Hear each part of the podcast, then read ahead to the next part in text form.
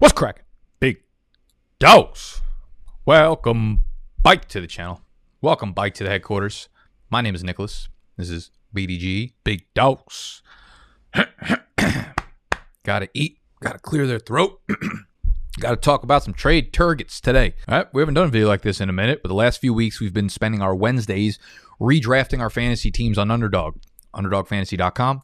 Use promo code BDG when you deposit 10. Get a $10 match and you'll play some over under, some player pick games, whatever. We're talking about trade targets for fantasy football right now. In particular, three dudes that I am trying to buy in my leagues at this very moment. Two wide receivers, and for you super flex homies, we've got a quarterback. Make sure you subscribe if you're new to the channel. Make sure you hit the thumbs up if you don't hate the video.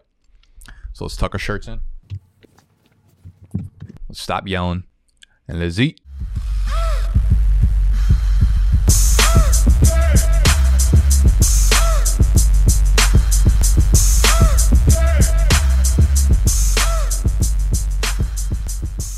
And if someone wants to drop timestamps, go ahead. But I'll let you know it's rude to skip introductions. Chase Claypool of the Pittsburgh Steelers.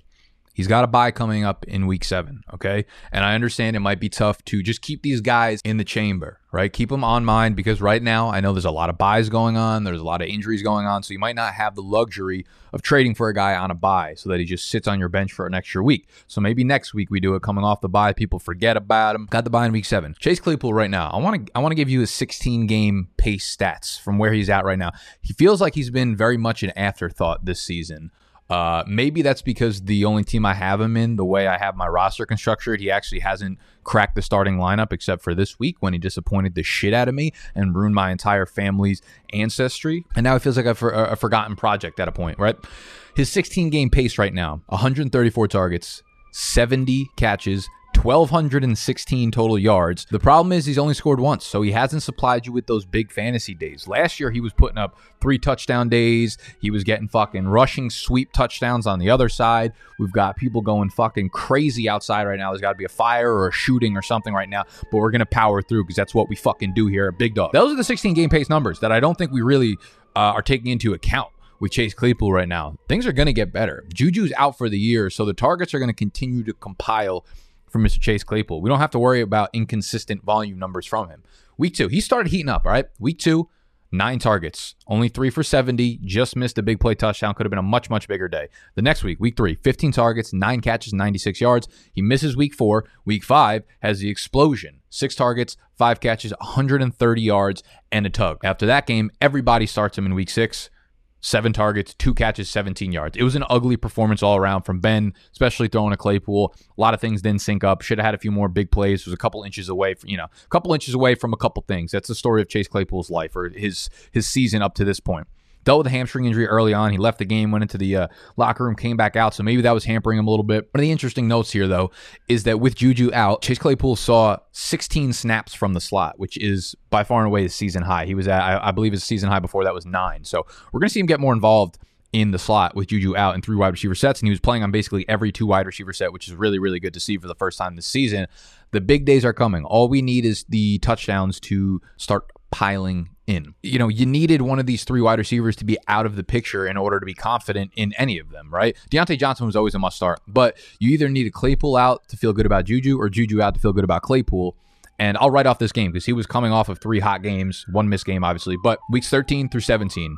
Steelers play Baltimore. You might look at and be like, great pass, uh, really good pass defense coming off the Charger game. But at this point in the season, they've allowed the eighth most passing yards per game on defense, and that is including the Justin Herbert game on Sunday.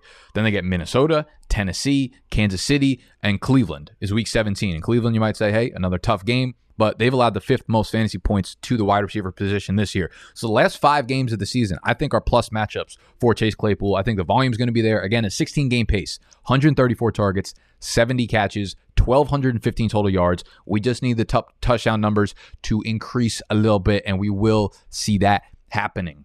All right. The other dude who is starting to get more and more comfortable with his offense is a rookie quarterback by the name of Trevor Lawrence. If you look at what he did in weeks one through three, if you look at what he did in weeks four through six, and you just look at the fucking games while he's playing, you're seeing his comfort level Like this just Jacksonville team is starting to put the offense together a little bit more. They're stopping being so fucking dumb in terms of their personnel usage and their packaging and their trotting Carlos Hyde on there for James Robinson. Things are starting to click a little bit for the Jacksonville Jaguars offense. And it is thanks to Mr. Trevor Lawrence. All right, fantasy points per game 11.1 to 18.5. We're talking about weeks 1 through 3 versus 4 through 6. Rushing yards per game 15.3 to 25. Completion rate 54.2% to 66.3%. He's getting comfortable in every aspect and it is turning into more production, especially the zone reads, especially the RPOs. He's getting really comfortable holding on to the ball and running with it, especially near the red zone, especially inside the 10 yard line. We're going to continue to see that be a big part of his game. Again, the last two years at Clemson, Trevor Lawrence ran for 17 rushing touchdowns. He's going to continue scoring touchdowns by the goal line. He's going to continue to be the Josh Allen of the Southeast. Those are going to continue to come for him. And as he gets more and more comfortable with the weapons, he gets more and more comfortable with the offense, he's going to start putting up ceiling games for Jacksonville. And you look at the last four games of the season, the fantasy playoffs Tennessee, Houston, the New York Jets, and New England. New England, tough defense, obviously, but you'll take three or four juicy, juicy matchups for this offense and for Mr. Trevor Lawrence. Clear as day, Trevor Lawrence is a buy target for me. Obviously, we're talking about super flex leagues. You're not buying Trevor Lawrence in one quarterback leagues because the replacement level numbers for like the quarterback 10 through 13 is sitting there on the waiver wire, most likely. So, super flex, clear as day, just like these beautiful glasses from Felix Gray. Trevor Lawrence, clear as day.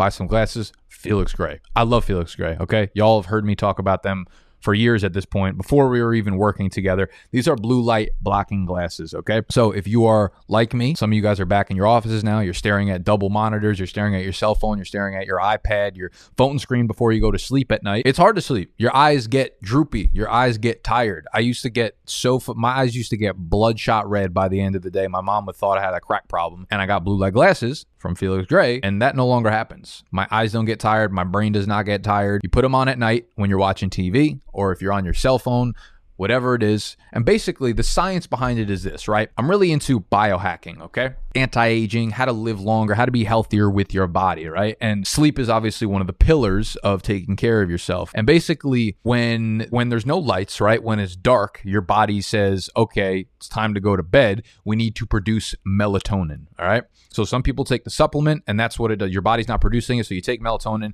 and that's what puts you to sleep. That hormone, that whatever. However, when you're looking at blue light, blue light, what it does is it stops your body from producing melatonin. The screens, your TVs, it gives off blue light, right? When that goes into your eyeballs, it says, no, we are not producing melatonin. We're trying to stay awake here, right? We need more energy for the body. So these glasses are a protective shield from the blue light entering your body. So if it's 8 o'clock, 9 o'clock, 10 o'clock, whatever the time may be, you need to start producing melatonin so you can get a good night's sleep. That's the best scientific explanation I can give you. This does not let blue light in. So your body is not saying, ah, fuck, we got blue light, we need energy. It's saying, it's dark here. There's no light coming in. We need to start producing melatonin. That's the beauty of these things. I could not recommend them more enough. Go check out felixgray.com. All right.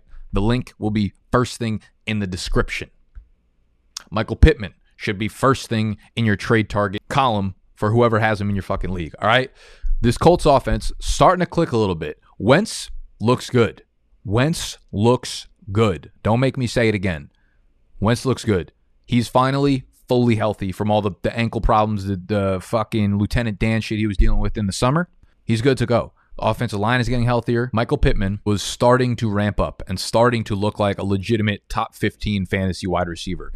Definitely from a volume level, like Chase Claypool, didn't score a lot of touchdowns. That's that's the consistent theme you're going to see with a lot of players who are on like trade target lists. The guys who are getting volume, the guys who are clicking with their teammates, but not scoring touchdowns. Right. That's what Michael Pittman is right now. And he's coming off this game, this shit game against the Texans. Now, anyone could have seen this coming, right? Because against the Texans, you just run and run and run and run and run. Colts already a run heavy team, but you play against a team that you're going to put up 31 points and they're not going to score. Your game plan is going to be strictly to run the ball. All right. They ran the ball 26 times in this game compared to 20 passes. Now, that is a 56% run rate. Their season average, including this game against Houston, is 42% on run rate. All right. So that's not going to be the norm. They're going to pass the ball a lot more. Michael Pittman is putting up a monstrous target share in this offense. And now you have Hilton and Parris Campbell banged up. So even more targets are going his way. This is going to be a really, really condensed pass funnel, mostly to Pittman. And he's on the verge of a real breakout uh, campaign. He's a possession receiver, he's a downfield receiver, and I expect him to get a few more red zone looks going forward. You start in week seven, their schedule. They get the 49ers, who like don't really have a secondary. They're getting a little bit better.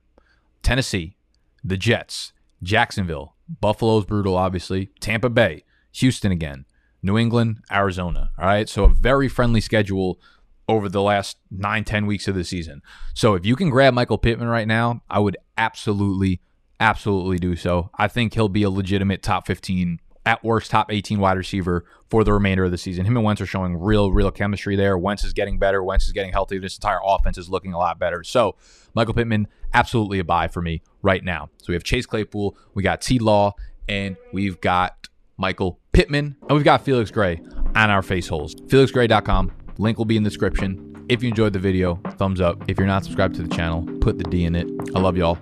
I'll see you tomorrow.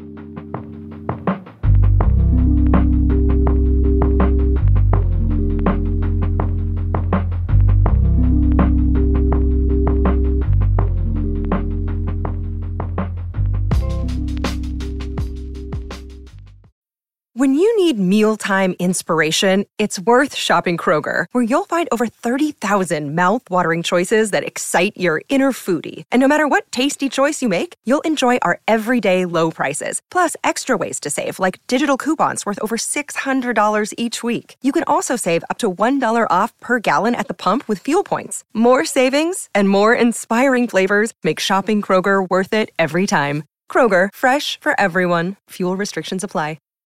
When you need mealtime inspiration, it's worth shopping Kroger, where you'll find over 30,000 mouthwatering choices that excite your inner foodie. And no matter what tasty choice you make, you'll enjoy our everyday low prices, plus extra ways to save, like digital coupons worth over $600 each week. You can also save up to $1 off per gallon at the pump with fuel points. More savings and more inspiring flavors make shopping Kroger worth it every time. Kroger, fresh for everyone. Fuel restrictions apply.